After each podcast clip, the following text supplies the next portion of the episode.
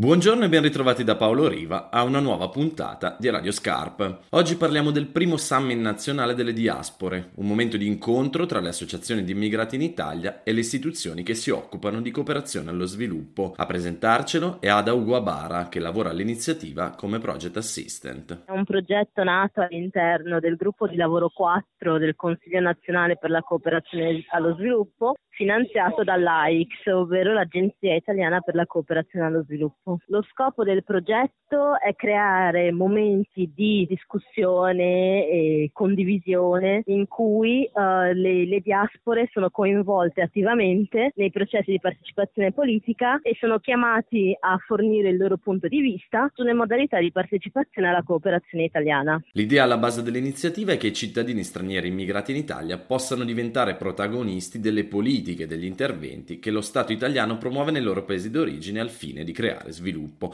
Ma quante sono le realtà della diaspora e come questa idea viene messa in pratica? Risponde ancora Ada Ugo Abara. Abbiamo visto che in Italia ci sono oltre 2000, 2000 associazioni delle diaspore che da sempre svolgono ruoli di intermediazione e di dialogo all'interno della società. Sono associazioni che hanno alle spalle progetti di cooperazione Data la nuova legge che è la 125 del 2000 2014 che riconosce le diaspore come attori della cooperazione italiana. Abbiamo eseguito tra il mese di luglio e il mese di settembre una serie di incontri territoriali con associazioni delle diaspore in sette diverse città italiane per eh, discutere alcuni termini di partecipazione più specifici e il summit finale a Roma il prossimo mese, verso fine novembre probabilmente, sarà il momento di uh, validazione politica. A Milano gli incontri di preparazione al summit si sono tenuti il 30 settembre e il 3 ottobre scorsi.